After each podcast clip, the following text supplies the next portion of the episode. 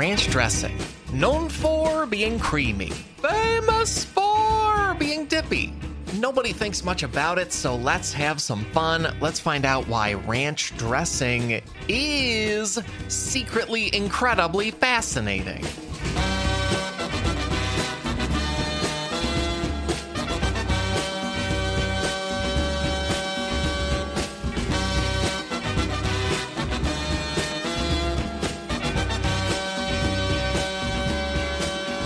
Hey there, folks. Welcome to a whole new podcast episode, a podcast all about why being alive is more interesting than people think it is. My name is Alex Schmidt, and I'm not alone because I'm joined by my co-host Katie Goldin. Katie, you you mentioned the other day that you are not into mayonnaise. You are not a fan of mayonnaise. Nope. You're not into it. Not a big fan. Not not a mayonnaise head, as as they are called. And uh, that made me curious how you feel about today's topic of ranch dressing. To me, there's a huge texture difference, but still. Well, so interestingly, ranch combines some of my deepest, darkest fears, which is mayonnaise. Also, sometimes ranch is like sour cream uh, or yogurt uh, based, and none of those things I would say I'm a big fan of. Uh, I am somewhat yeah. afraid of ranch. Uh, it is, uh, in my opinion, sort of the nectar of Satan. Uh, so this will be an interesting episode. I like how you called it the nectar of Satan, as if you were giving it like a light criticism, like a mild note about the you about know, the, the making of the dressing. is the mouthfeel is a little bit satanic. yeah. Well, thanks for coming along for this topic then. Got my barf bag and I'm ready to go. We're also, I'm going to link people to the past entire SIF episode about mayonnaise, where, among other things, we talk about that being a super common discussed food for lots of people. It's the texture, but also the the suspension of oil and eggs and stuff. It yeah. is is maybe one of the biggest food phobias or food. This is gross to me. Yeah, yeah. It's it's gross. I don't like it. It's interesting because I can have like ranch flavored things sometimes, but then the ranch dressing itself, the the totality of it is horrifying to me. I, I don't know, like, because maybe I've associated the smell with something bad, or or just the whole the whole its whole don't like its entire deal. Good. Then we we bring many perspectives because I'm pretty into it. I don't think I'm as fanatical as some Americans, especially my fellow Midwesterners, but I think it's great. It's right up there with Caesar dressing and, and my favorite like creamy dressings. And the flavor on snacks is amazing. It's just really good to me. Very into it. I feel like this is payback for that time I made you come on my podcast. Or wait, was it on this one or mine where we talked about jellyfish? And I love jellyfish, and you're not a fan.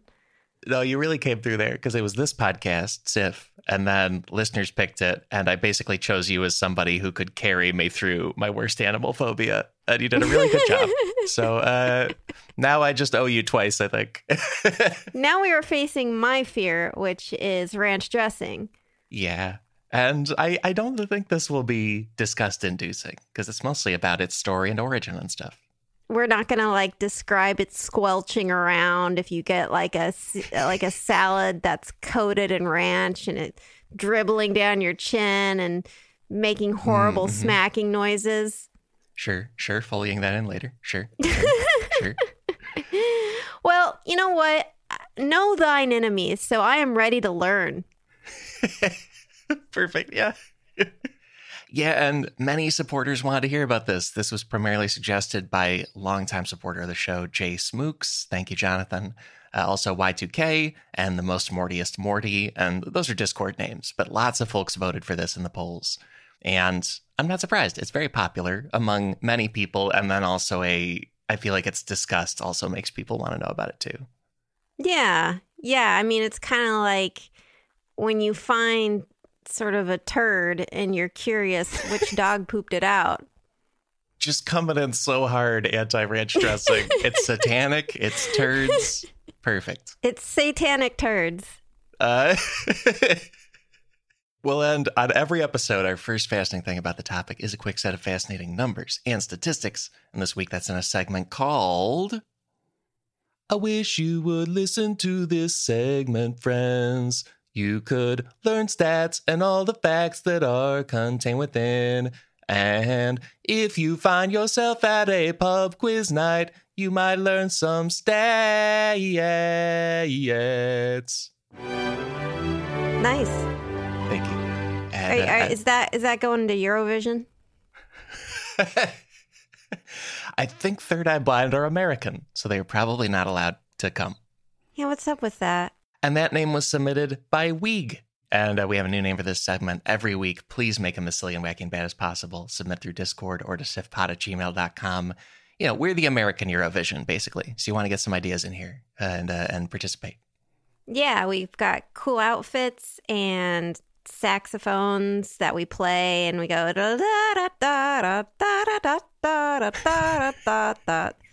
That, that's a Eurovision. It, it sounds like the sexy sax man from that George Michael song where they did that on the internet for a while. Like Careless Oh Whisper. wait, the it's I'm thinking of a different sax man. The the Eurovision sax man is like that that da da da. da. Okay, well, anyways, the show is about horrifying ranch dressing, not really great saxophone. So I guess we got to move on. and and this is a very U.S. and by extension Canada topic Uh, because the first number is 1992. The year 1992, that is when ranch dressing became the number one U.S. salad dressing. Yeah, this is actually why I left the U.S. I, I don't think it's authentic to the country necessarily, but Slate.com does say that ranch supplanted Italian dressing to get to the top of the rankings. It was like Italian vinaigrette, the way we do it in the US, was number one before that. I, I'm actually a ranch dressing refugee. That's why I came to Italy, uh, because you know I was like, well, look, you've got your Italian dressing, and I I can't deal with a ranch. Just going across the Atlantic in a big salad bowl. Like, help, help, paddling with a spoon.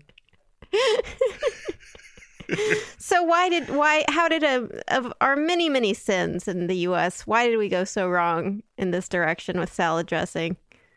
We'll talk about the origin of the dressing later, but apparently every big survey and market analysis since then says ranch is still number one. And one growing dressing right now is honey Dijon dressing. It's down in the rankings, but it could go up. And apparently, ranch's dominance and honey Dijon's growth, it's partly because they're both dipping sauces as well as dressings. Huh. So, you know, I you just use So- more of it for that. Right. So people aren't exclusively destroying their salad with it. They're also destroying their carrots, their celery sticks. And as far as what it is, because I never really thought about it, the next number is three or four, because there are generally three ingredients in ranch dressing. The ingredients are mayonnaise, buttermilk, and herbs. And then one of the key herbs is garlic, but not everybody classifies garlic as an herb. It's sort of a vegetable, it's sort of a spice. So there's three or four ingredients depending on what you call garlic. Yeah, I mean, look, I'm I'm with you at sort of garlic. I'm with you at herbs. I'm even sort of with you at buttermilk. But then you add in the mayonnaise, and you've got like Yeah. this slick, slippery. It's like lotion that you put on food, and I, I don't love it. Yeah, it's such a polarizing element of such a popular dressing. It's Mhm. very weird to me. Like it's like me with tomatoes. I don't really like tomatoes, but everybody around me in the whole world is into tomatoes. And I, I guess I'm sort of like you with this dressing. I can do tomato sauces and ketchups and stuff, but the texture of tomatoes really bugs me. And everyone disagrees. It's the most popular thing. That scene in The Lord of the Rings must have really upset you then, where Denethor is like chomping into a cherry tomato and he gets juices everywhere. Yeah, I don't I don't get the appeal of times people just bite into a tomato like an apple, but they do it. I don't know. Well, you know, to each their own. Some people like the lovely red, delicious tomatoes, and some people like Satan's milk. Yeah, I guess I guess I'm a refugee the other direction. Like we passed each other in the Atlantic. I was paddling toward uh toward Illinois. but yeah, and this this dressing, it's basically these three or four things, and we'll talk about each of them. But I'm going to link that whole mayonnaise episode for mayonnaise. And then with the herbs, it's garlic and then a lot of usually green savory stuff. The New York Times says the first ranch dressing used garlic powder and used dried dill. And then further ranch dressings have used fresh garlic. They've also used green herbs like chives, mint, parsley, and tarragon. Uh, you're you're really going for any oniony allium kind of flavor. Hmm. I mean, yeah, normally like those herbs kind of sound pretty good together. I love garlic. I love onion. I love uh, mint. You lose me a little bit with that. Did you say mint goes in there sometimes? Yeah, sometimes. Which Huh. surprised me. I, I have never had ranch dressing and been like, ooh, mint. You know, that's not an Mm, experience I've had. Fresh and minty. Maybe you could like make little ranch dressing after dinner mints, pop them in your mouth, let them melt on your tongue. I'm saying this very ironically and with disgust. No, you're not. You are starting a brand of mints right now. It is Andy's brand ranch dressing mints. That's happening Ah. right now. Uh, I have seen on the internet ranch dressing gummy bears, and you know, Boy. there are okay. a lot of things on the internet that were never really meant to be distributed so widely amongst humanity. And I feel like ranch dressing gummy bears should have stayed in that sick person's house. I agree. And also, I feel like that's almost more edible if the mayo texture is the problem, you know? Like, I can, I've been given tomato flavored potato chips by Canadians, and they're okay. Like, I can get through it. But At that point, it's psychological warfare, though. Like, there's that's true.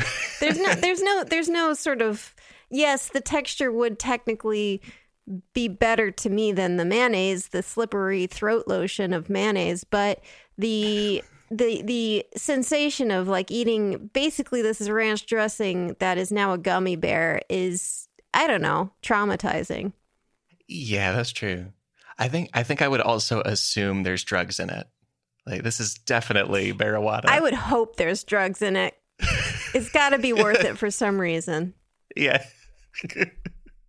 With these three or four ingredients, there's kind of just two flavor experiences going on. There's the the creamy base of mayo and buttermilk, and then zesty garlics and herbs. Those are the two things working in combination. Uh, and also, Thrillist.com says green herbs also provide a visual signal that this is ranch dressing. And they also pull one example of people feeling this way from British Reddit Hmm. because ranch dressing is not common in the UK. And Thrillist found a Reddit thread where a British Redditor says ranch dressing looks like, quote, salad cream with stuff in it. yeah Because it's the green flecks. Where you're like, oh, green flecks, that must be ranch. It's not Caesar or salad cream. We've talked about almost all the ingredients. The last one is buttermilk. And the last number here is two, because it turns out there are two different general processes for making buttermilk. Because you're like mildly curdling it right Yeah, and and this fits into kind of a few past episodes because we've done a few fermentation related episodes with yeast and with pickles, and there is a butter episode of Sif, but until now we've never really talked about our friend buttermilk. And it turns out people made it a lot in the past because it was just an easy byproduct of churning butter.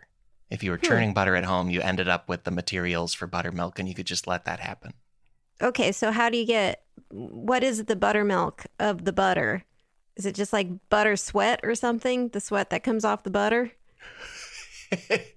it's like those 1990s Gatorade commercials where they had colored sweat on athletes. Oh, And it was wow. like, yeah, I was when I was a little kid, uh, I saw those commercials and hoped that maybe drinking Gatorade would actually turn my sweat those colors, and it didn't work. I was lied to. First of many lies. and then ads for ranch dressing, and you were like, I'm out. Paddle, paddle, paddle. Paddling to Italy. yeah, there's several steps to processing and dealing with cow's milk that I never really think about. In order to get butter, what they would do is skim the fatty cream from cow's milk. And then they'd beat or churn the cream, and then they'd get two things from that. When they churn cream, you get a solid fat, which becomes butter. And then there is a And then you get solid biceps. and then you get a, a leftover milky liquid.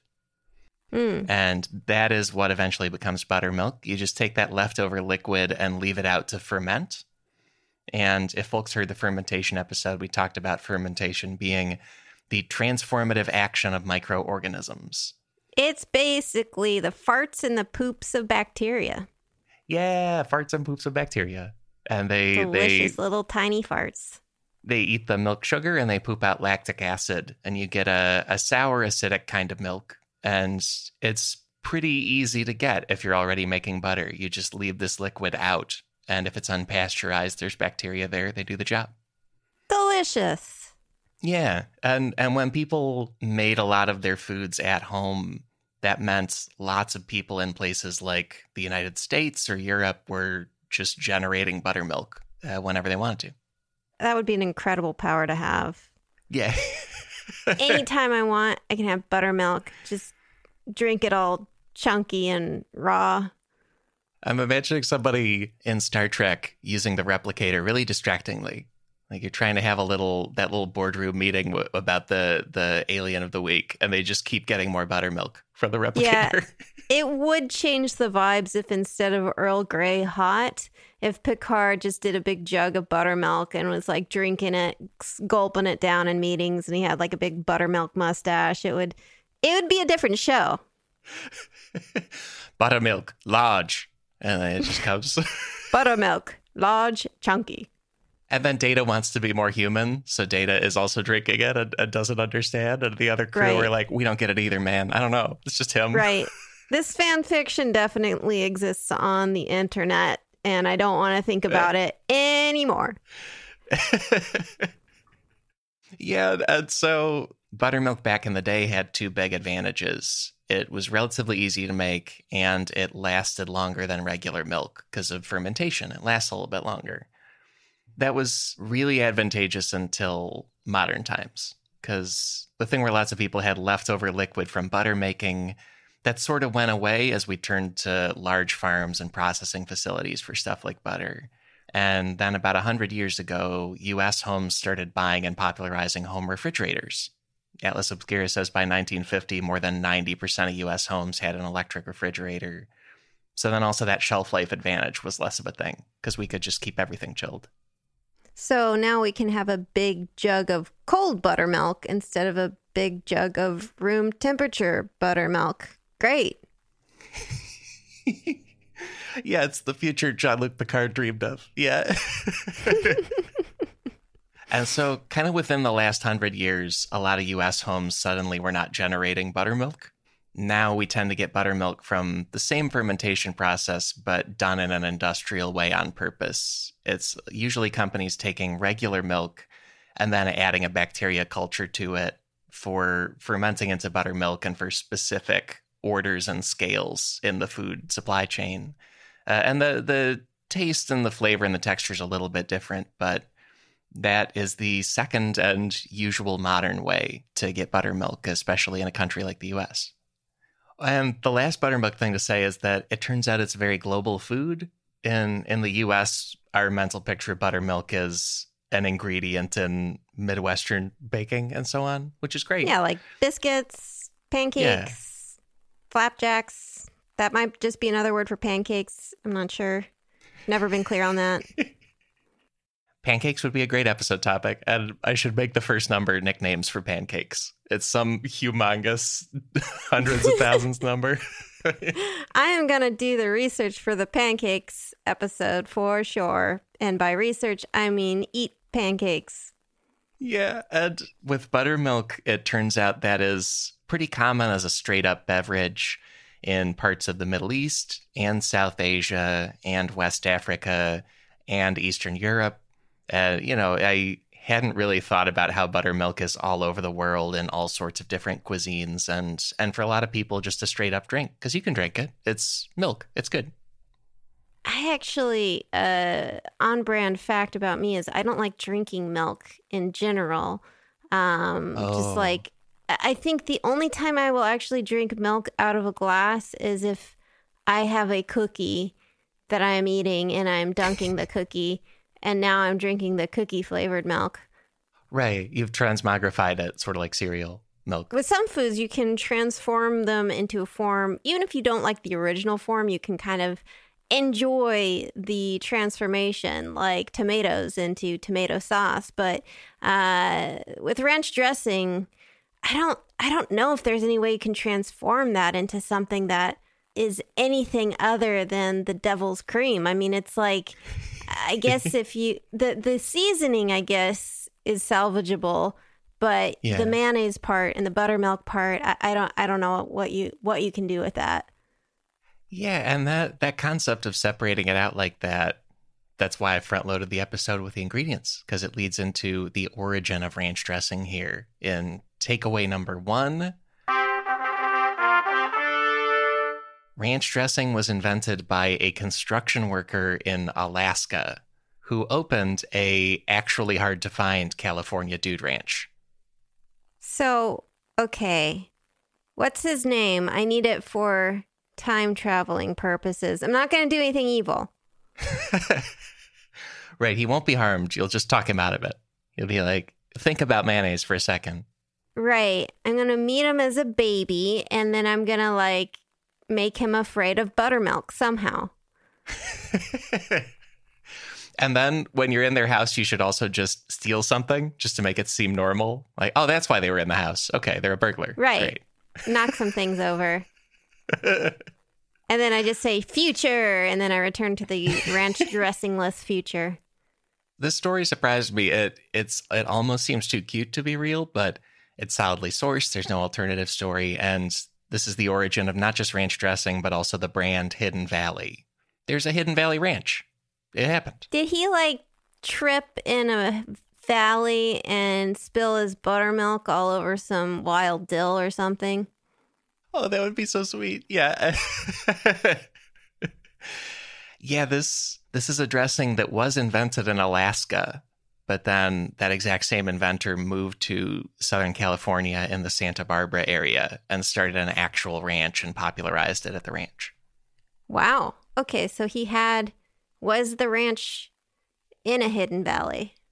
And yes, yeah, the inventor of ranch dressing is a guy named Steve Henson. He and his wife Gail moved to a ranch that they bought in 1954, purchased a fixer upper ranch in the San Marcos Pass in the general vicinity of Santa Barbara, California.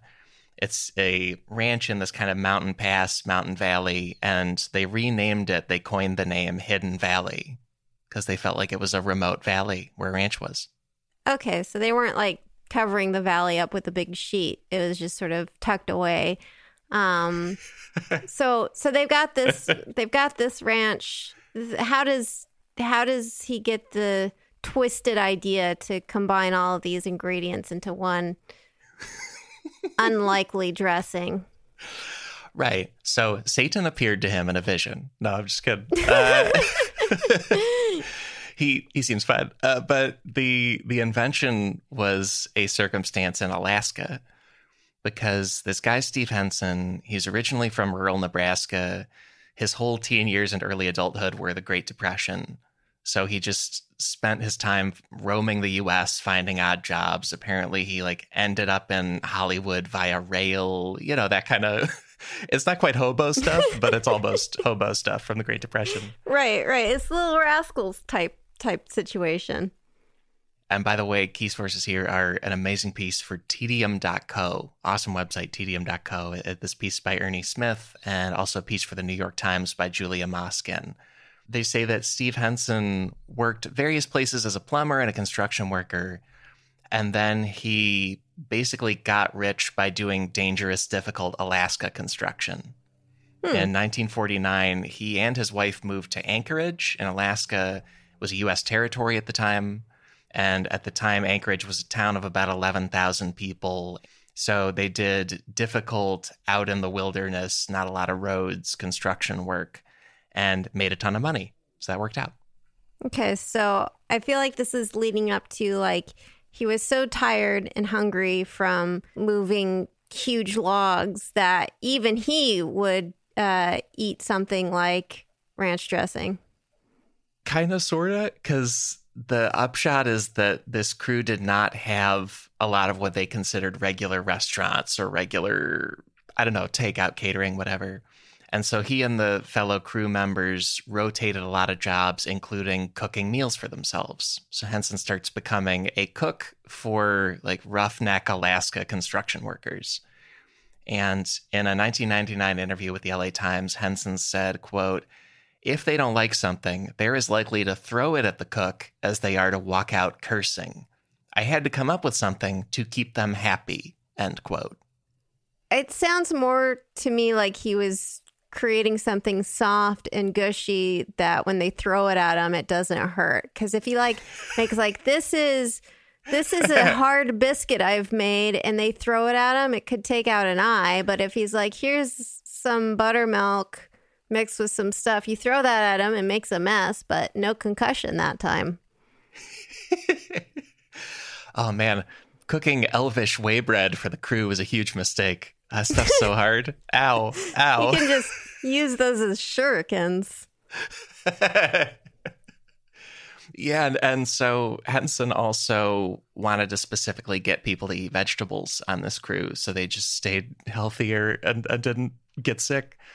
And between that desire, lack of fresh ingredients, and wanting to make something particularly tasty, that challenge led him to invent ranch dressing. He combined mayonnaise and buttermilk, which apparently he did have access to, with like powdered garlic and and whatever dried herbs he could get.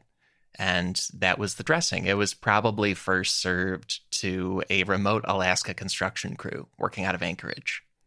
I mean, I get it that does add some like fat and flavoring to vegetables. So like if you're just eating a carrot, that might not be so satisfying. But if you're adding like, yeah. you know, the the proteins and the fats found in buttermilk and mayonnaise with the herbs, uh yeah, I mean, I get it. In theory, on paper, I get it. Exactly. Yeah, you're you're doing a good job getting into the shoes of those of us who think this stuff tastes good. I'm trying. I'm it's trying great. so hard to empathize with you, weird, weird people. Um, no, I mean, you know, every different strokes for different folks. If you want to have, you know, carrot slime, that's that's cool. I, you do you. Yeah, because I, I think this dressing gets looked down on by some people as quote unquote making vegetables unhealthy. Mm. And then the alternative argument is if you're to have vegetables with dressing versus no vegetables at all, that's more healthy, right? But either way, I think this is pretty famous for making vegetables delicious, like overwhelmingly delicious. And that's kind of what he found making it. Yeah. I mean, I don't, I think that like the ranch dressing, right? The, the, the main ingredients, they are, they're very fatty, right? They're very high in fat, like the um, buttermilk. Yeah. Um, but yeah, mayo, yeah. And mayo, yeah, but it's, you know, fat is not inherently a bad thing to eat. Uh, it is something that, you know, we we need some fat in our diet. So if you're having a little bit of it with like some carrots and stuff, I don't necessarily think that's unhealthy in moderate amounts. I just my my my disdain is born from a much more primal fear than that. am I like am I a coastal elite if I'm now living on a different continent? I first of all, Italy has coasts, but second, this uh, it was exciting to learn this dressing is from the West Coast, Alaska and California. Ah, yeah, that's yeah, great. yeah. That's right. That's right. you know, and I'm from the West Coast, but that's where my and ranch dressing similarities end. And yeah, and this dressing, you know, is not being promoted widely from one construction site in Alaska. But so Henson is super successful at his years of doing this work. Apparently, they built about 2,500 homes and they made humongous money doing it. And this was the US economy of the 1950s. And so the upshot is he and his wife made enough money to retire in their mid 30s. They were like, great, we're so rich, we can stop. Uh, but instead of fully retiring, they semi retired purchased this ranch that they named Hidden Valley Ranch and ran it as a dude ranch. And the plan was we'll be semi retired. This will just make enough for us to live on. And, and that's that. Side question. Another thing that I embarrassingly kind of don't know what's a dude ranch? Is it just a ranch to hang out with your dudes? I do. I had to kind of look this up. I had the gist of the idea from the Nickelodeon television show Hey Dude, but uh, a dude ranch is like a tourist ranch. It's a ranch where people pay to stay there and do cowboy stuff for fun, but in an amateur way. So it is a ranch to hang out with your dudes. is Pretty much, saying. yeah. Yeah. The word dude means someone from a city, is Ah. the, the specific meaning they're going for. But in, in practice, you and your dudes are doing like Right. one round of lariating something badly and then drinking. Yeah. Hey, dude, come ranch it up. We got some mayonnaise and some buttermilk. That one's free. That one's just a little taste. Folks, submit your Dude Ranch songs for when Dude Ranches come up on the show through Discord. Yeah, they, they they run this Dude Ranch, and the plan is, okay, cool, we'll just like kind of break even. However, it didn't get that many guests, and apparently it was partly Henson's unwillingness to purchase advertising, also its relatively remote and hidden location. Uh, and so they they were sort of risking their retirement money, like they might have to work again. Was the upshot? Hmm. Because also as part of this, you know, you have guests staying, and also you can just do that. They opened a steakhouse, so that was the restaurant for guests. Also, anybody from the the area could come. And the one super popular thing at Hidden Valley Ranch was the salad dressing that Henson kept making from Alaska. And people also enjoyed the flavor combo of just the seasoning, either mixed up in the dressing or used as a seasoning on steaks and vegetables. And it was so popular, one ranch guest from Hawaii requested 300 bottles to ship home. And Ugh. Henson said, No, you can't really do that, but why don't I give you the dry seasonings? You can take them home, mix them up in a dressing. Ethically, I can't let you do that. right. Even I, a man in league with Satan, cannot Right. allow. There's limits. There's limits even to me, the progenitor of ranch, what I will allow to be used with my spawn. But yeah, and so they had a hit restaurant with this dressing and with this seasoning. They sold it at a couple local businesses and it did great there too. And then that started to just build up into a business. Henson's son Nolan says that they started selling batches of the dry seasoning packed in used mayonnaise jars. By the late 1950s, they were taking mail orders. They would put the dry seasoning in envelopes and mail it out to people. I mean, yeah, I'll mess with the seasoning itself, right? Like that's that's It's cool. great. But Yeah. I know where that seasoning's gonna end up. It's in a big jar of sloshing around emulsion. the people who like it were thrilled. Uh, and Nolan Henson says the dressing seasoning operation, quote, pretty much took over the ranch. Like, he remembers spending long hours as a kid helping pack envelopes. And then from there, Steve Henson said, okay, we're not a ranch anymore, we're a dressing business. He closed the ranch to guests so he could use the building as the first facility for it. And then he expanded actual production facilities. By the early 1970s, he fully retired. In 1972, he sold his new Hidden Valley brand of ranch dressing to the Clorox Company for $8 million back then. Clorox of Clorox wipes and other bathroom cleaning necessities. Yeah, it turns out that's the one and only sale of this brand. Clorox owns the brand to this day. And in Huh. 1983, they came up with a shelf stable version of the bottled dressing. So until then, it was mostly seasoning packets and stuff. And then they, they figured out how to sell it as bottles, and that's the main way it sells now. From there, Hidden Valley ranch dressing has taken off. It, it remains the top version. It has about half of the US ranch dressing market share. Also, Henson copyrighted Hidden Valley, but he didn't copyright or trademark the concept of ranch dressing. And so all kinds of competitors copied it and called it ranch dressing, and that also built up this style of food. I see. So it was sort of propagated on a ranch. So that's why it's ranch dressing. Yeah, I I was generally excited to learn that there's a real Hidden Valley ranch and the dressing is from a ranch and it, the, the whole origin story is real, more or less. It's not some kind of invented thing where they applied it to the pastoral idea of a ranch later. There's is that ranch still around? Perfect question because I want to stake out a brief takeaway here. Takeaway number two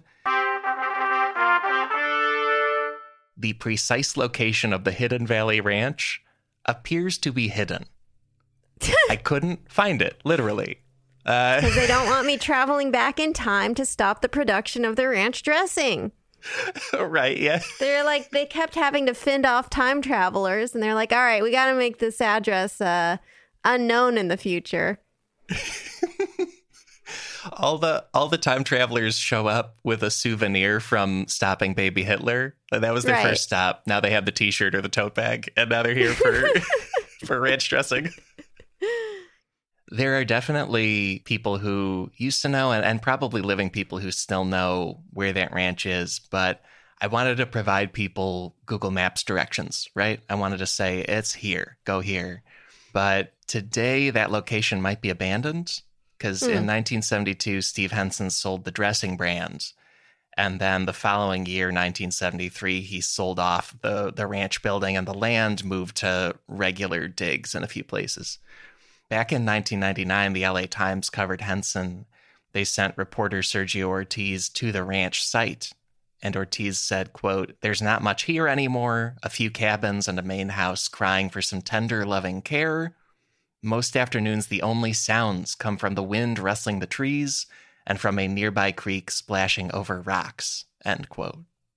That sounds incredibly haunted. I feel like if anyone builds on that land, they're going to get some kind of ranch dressing like poltergeist situation. Yeah. I, like, I, I want to also say whose native land it is, but I don't know where it is. So I don't know that either. It's just probably definitely abandoned now because it was in 1999. And every internet source I could find had just general information like near San Marcos Pass or in the area of Stagecoach Road attached to Santa Barbara. So if you, the listener, know some older person who went there back in the day or know where it is, we'd love to know. Send that in. But for now, the location of Hidden Valley Ranch is literally hidden. I don't know. it's there's got to be a murder that happened there that they're like, we can't let anyone know that the secret ingredient to ranch dressing is murder. You know, Satan stuff. Come on. Come on, follow along. Keep up. if we could just keep uh, this generation's satanic panic uh, kind of consolidated to hating ranch dressing, that would be nice. and that's two takeaways and all our numbers. We're going to take a short break and then come back with some more modern incarnations of ranch dressing flavor.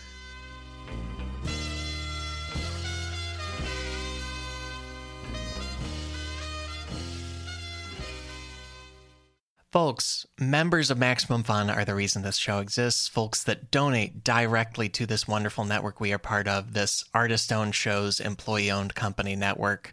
People who donate directly to that make all of that possible. They're why you can hear this podcast and why that good artistic and business thing is happening at all. So thank you all so much who do that and who make SIF a thing. On top of that, to supplement that, we're getting support this week from Upper Story and their wonderful game, Turing Tumble. For most of us, the inside of a computer is a black box. We don't actually know what's going on in there.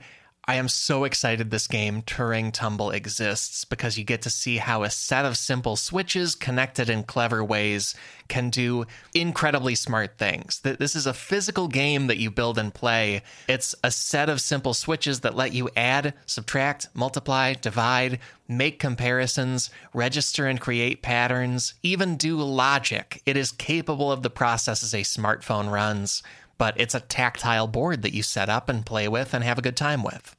And I personally enjoyed busting open Turing Tumble and having fun with it. As the box says, it is for ages 8 to adult. And as you might be aware, I am an adult. Despite my, uh, you know, bubbly personality and enthusiasm for stuff like Snoopy, I am fully a full grown adult, and I found Turing Tumble challenging, exciting, a really neat experience in terms of getting a better understanding of this kind of thing that I've been using pretty much my whole life. Not quite since I was a baby. Only now do I get to enjoy this further understanding of it, and that's all thanks to Turing Tumble. So learn more about the game and see it in action at upperstory.com slash Turing Tumble. Use the coupon code SIF for 10% off your total purchase. That's upperstory.com slash Turing Tumble and code SIF, S-I-F, for 10% off. Support also comes from Wild Grain which is a sponsor that has been feeding me and making me real happy for a while now. Because let me tell you, Wild Grain is the first ever company sending a bake from frozen box of sourdough breads, amazing, fresh pastas, also amazing, and artisanal pastries. The three best foods sourdough breads, fresh pastas, artisanal pastries. Every item bakes from frozen in 25 minutes or less. I also really love that Wild Grain is based in Boston and very rooted in the city of Boston. For every new member, Wild Grain donates six meals to the Greater Boston Food Bank. So you can eat good and do good all at the same time. As you're hearing in this episode, I enjoy eating. Folks, uh, you know, we all do, but I especially got hungry as I was working up this ranch dressing episode of the podcast and, and taping it with Katie here. And I was really glad I had some wild grain products that bake quickly because I went and had lunch on delicious, fresh, warm sourdough bread, made myself a sandwich there, kind of got that bakery experience all at once. It's a pretty unbeatable thing to get in the mail and be excited about. I highly recommend it. Now, for a limited time, you can get $30 off the first box, plus free croissants in every box. You heard me, free croissants in every box and $30 off your first box when you go to wildgrain.com slash sifpod. That's wildgrain.com slash sifpod, or you can use promo code sifpod at checkout. Back for another game. You know it. What's going on? Just one more week till Max Fun Drive. Hard to believe. It's been a heck of a year since the last one. We're now a worker owned co op. We raised $50,000 for charity last year. And we've added a bunch of awesome new shows. But do you think we're ready to do it again? Absolutely. Lovely new gifts are lined up. The episodes will be amazing. And wait till everyone hears the bonus content. Yeah, plus they know to go to MaximumFun.org slash newsletter, so they're getting all the news. Oh, like that meetup day is on Thursday, March 21st. Then what's bothering you? Me? Oh, nothing. We're all set for Max Fun Drive to start on Monday, March 18th. I just didn't want you to see this coming. Check. What? Hang on. It's hard to explain what happens on Jordan Jesse Go. So I had my kids do it. Saying swear words. Saying swear words. Yeah, um, bad jokes.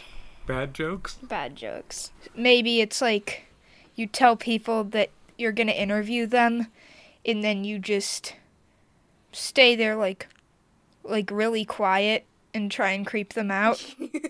it's just really boring. Because of Jordan, right? Not me. Because of both of you. Oh. Subscribe to Jordan Jesse Go, a comedy show for grown-ups. We're back with a couple more takeaways. Takeaway number three Ranch dressing helped popularize the U.S. snacking experience of flavor dust. Flavor dust? Yeah, th- this takeaway is mainly the story of Cool Ranch Doritos. Ah, yes. Which are a, are a Dorito dusted with ranch dressing flavor. Yes, it's so. Why is it called Cool Ranch Doritos? Like, is there some kind of coolness to the Dorito? I'm trying to remember. I it's been a while since I've last had the Cool Ranch Dorito because I think initially my reaction was repulsion and I think I tried one once and it was it was fine cuz it's like, you know, it's like just the seasoning. It's not it's not like a, a bag of loose Doritos sort of submerged in mayonnaise. Right. It it really extracts the zest element in a perfect way. As far as the coolness, there's no specific explanation, but based on the story we're going to go through here, I believe it's because they were less spicy than the other Dorito flavors. It's a more I cooling see. feeling in your mouth.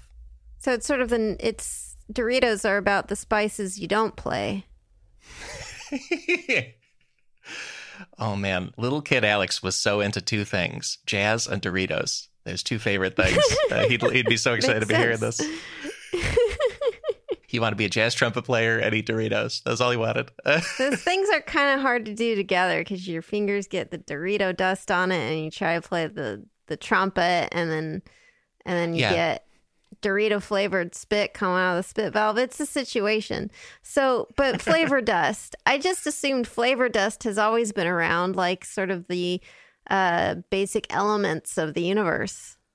Uh, yeah, it's been around a long time, and I don't mean to overstate it. Like Cool Ranch Doritos were not the first flavor dusted snack. The New York Times says that in 1986, Cool Ranch flavor of Doritos debuted. They were not the first Dorito, but they were one of the key snacks for expressing the idea that instead of chips and a separate dip, you could just have a really flavor dusted chip and skip that dipping step and not need to deal with that. And and so that Skip the dip, flavor the chip. yeah, that's a perfect slogan for what they did in 1986. so, so they weren't the first, but that really was one of the prime times when, in in their minds, people said, "Oh, I don't have a dip or a ranch flavored thing that I need to put these in. I can just enjoy them straight up." I mean, it is, we are all about eliminating any kind of extra effort or steps when it comes to our snacks. We gotta, we gotta make them just basically like a tiny cannon that fires little cheese balls into your mouth is gonna be the next, next big thing. That sounds great. That's that's why I paddled here, man. Oh yeah, It does sound Yeah, great. uh, yeah, that's our deal. And and the Cool Ranch Dorito, it was again not the first Dorito. It just turns out origin of Doritos is very interesting. They were first created at a restaurant based at Disneyland in California. Huh. Wait, Doritos were created in Disneyland? And they were not Disney intellectual property. How did that happen? I thought the mouse had an iron tight grip on anything that happens on his establishment. Yeah, apparently in the mid 60s, when they were getting Disneyland going, Disney was pretty willing to partner with companies for the food service instead of owning it. And so, yeah, that's one of probably the last times Disney didn't own something they had a hand in. They must have seen the success of Doritos and realized that the mouse got to keep it in house. they could have been Goofitos, but we missed that timeline. Yeah, and the companies that came up with it, I was very surprised that the company that truly invented it is named Alex Foods. What? Is- Is, Alex. it me? Wow. You you own Doritos?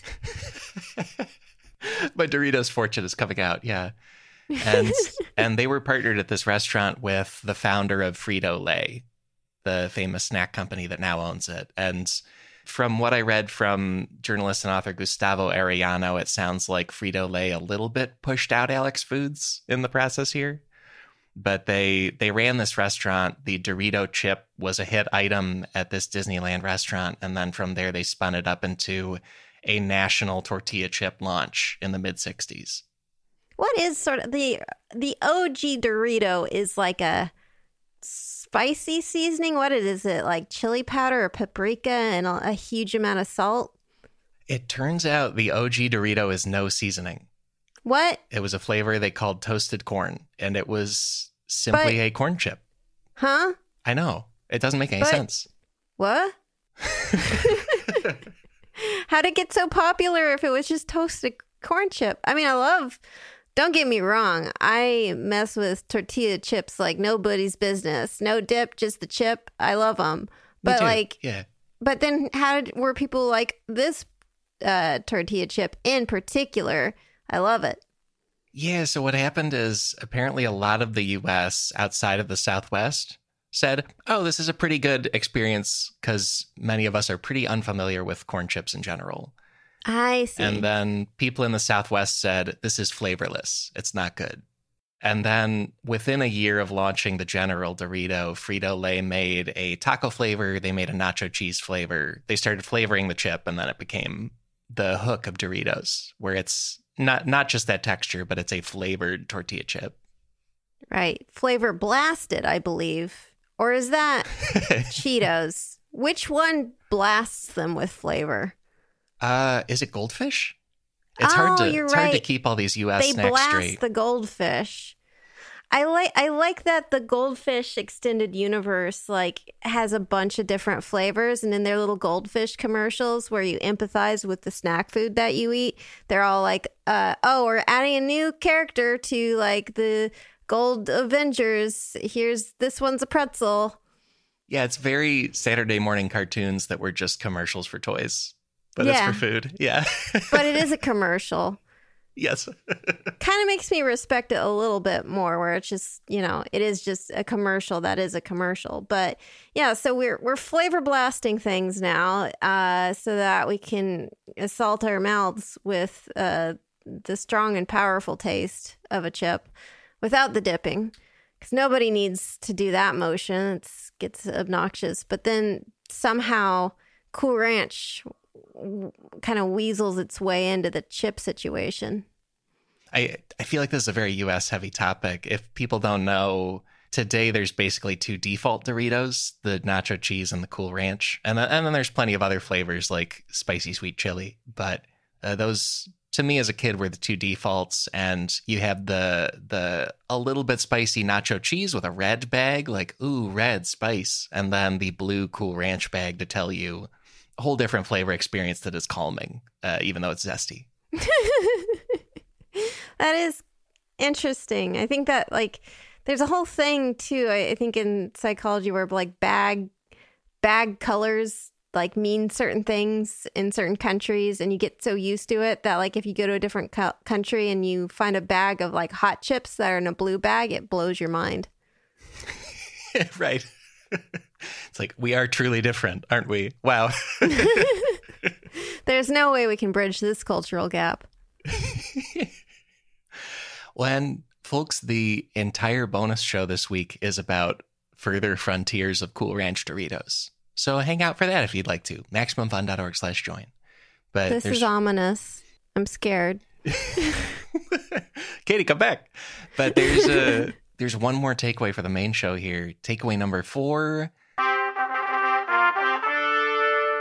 Domino's Pizza kind of sort of invented dipping pizza into ranch dressing.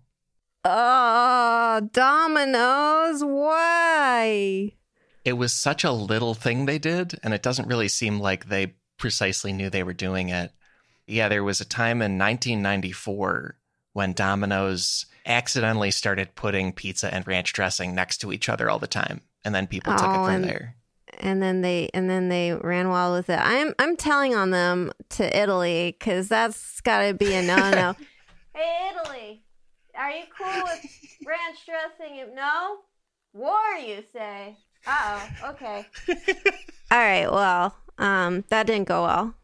I feel like I'm going to finish taping this, open Google News, and it's just going to say war, like those big headlines in, in the past of Yeah. newspaper times, like Italy and the US at war. That's it.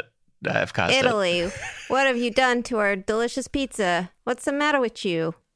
because uh, the New York Times is the main source here. They say that the key switch was partly that you know 1980s stuff where stuff like Cool Ranch Doritos is expanding people's minds as far as what ranch dressing can be on. But then in 1994, Domino's expanded its menu to include buffalo wings. And by 1994, there had been enough ranch dressing experimentation where people were pairing ranch dressing with buffalo wings as a, a sauce to dip them in and kind of cool off that buffalo hot flavor. Well, there is something too, like things with fats, especially like milk. I think it has a cooling effect, right, on spices. Yeah. Uh, horchata is also a delicious option to stop uh, your mouth from burning when you uh, overestimate how much spice you can handle. yeah. So I guess Cool Ranch is a version of that, except that I don't approve of it personally. I can't I can't ever make a statement in this podcast without reiterating that I don't like ranch dressing. I hope it hasn't gotten old by this point. But it's the truth. It's not it's not a bit it's not a bit that I'm playing up. I Yeah. I truly I truly can't deal with it. Buddy, it's like me with jellyfish. It's it's authentic Yeah. and people are getting real stuff, you know? It's great. Yeah, this is the real deal. If you can't tolerate me at my most anti ranch dressing, you don't Deserve me at my something blessing. I guess there could be a version of this podcast where it's WWE logic and we write a write two sides to it every time, but then that would play so weird. Like, uh, what's a recent episode? Like we'd be talking about crows, and and you're like, I like crows, and I'm like, ah, a, a crow attacked my family, or some like bonkers version to be mad, you know. but yeah, ranch dressing it had already become a friend of buffalo wings in U.S. eating by 1994. And so when Domino's put buffalo wings on the menu, they also automatically included a side of ranch dressing. That was all they did. That was the only change they thought about was let's add wings with ranch dressing to the menu. But that meant that more than a thousand Domino's franchises across the US and several other countries all started pushing customers to order pizza and wings, which meant ordering pizza and wings and ranch dressing.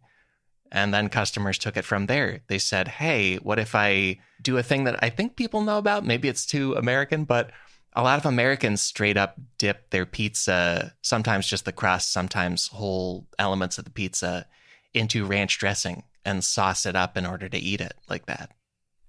And that's how World War Four started. How many wars are? Oh, three. I don't. I actually Yeah. don't know which war we're on right now.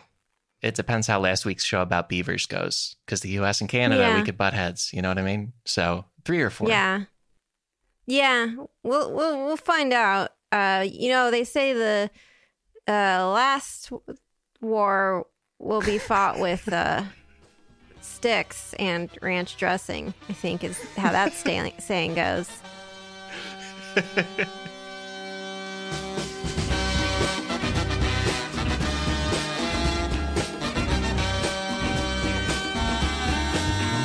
Folks, that's the main episode for this week. Welcome to the outro, with fun features for you, such as help remembering this episode, with a run back through the big takeaways. Takeaway number one ranch dressing was invented by a construction worker in Alaska who opened a hard to find California dude ranch. Takeaway number two the precise location of the Hidden Valley Ranch appears to be hidden. Takeaway number three ranch dressing helped popularize the U.S. snacking experience of flavor dust. And takeaway number four Domino's Pizza kinda sorta invented dipping pizza into ranch dressing. Those are the takeaways. Also, I said that's the main episode because there is more secretly incredibly fascinating stuff available to you right now if you support this show at MaximumFun.org. Members get a bonus show every week where we explore one obviously incredibly fascinating story related to the main episode. This week's bonus topic is the strangest frontiers of Cool Ranch Doritos. Visit sifpod.fun for that bonus show for a library of more than 12 dozen other secretly incredibly fascinating bonus shows and a catalog of all sorts of Max Fun bonus shows. It's special audio, it's just for members. Thank you for being somebody who backs this podcast operation. Additional fun thing, check out our research sources. On this episode's page at MaximumFun.org, key sources this week include a piece for Tedium.co by Ernie Smith, a piece for the New York Times by Julia Moskin, and a piece for Orange County Weekly by Gustavo Arellano. That page also features resources such as native-land.ca. I'm using those to acknowledge that I recorded this on the traditional land of the Canarsie and Lenape peoples. Also, Katie taped this in the country of Italy, and I want to acknowledge that in my location, in many other locations in the Americas and elsewhere, native people are very much still here. For example, the city of Anchorage, Alaska came up on this show. That area is the traditional land of the Dena'ina people, who are also still here, still around, and still living in that location. That feels worth doing on each episode. And hey, join the free SIF Discord where we're sharing stories and resources about Native people and life. There is a link in this episode's description to join the Discord. We're also talking about this episode on the Discord, and hey, would you like a tip on another episode? Because each week I'm finding you something randomly incredibly fascinating by running all the past episode numbers through a random number generator. This week's pick is episode 77. That's about the topic of bananas. Fun fact bananas are berries that grow from herbs. Wow, more herb talk, right? Ranch dressing, now bananas. So I recommend that episode. I also recommend my co host Katie Goldin's weekly podcast, Creature Feature, about animals, science, and more. Our theme music is Unbroken Unshaven by the Budos Band. Our show logo is by artist Burton Durand. Special thanks to Chris Souza for audio mastering on this episode. Extra, extra special thanks go to our members, and thank you to all our listeners. I'm thrilled to say we will be back next week with more secretly incredibly fascinating. So, how about that? Talk to you then.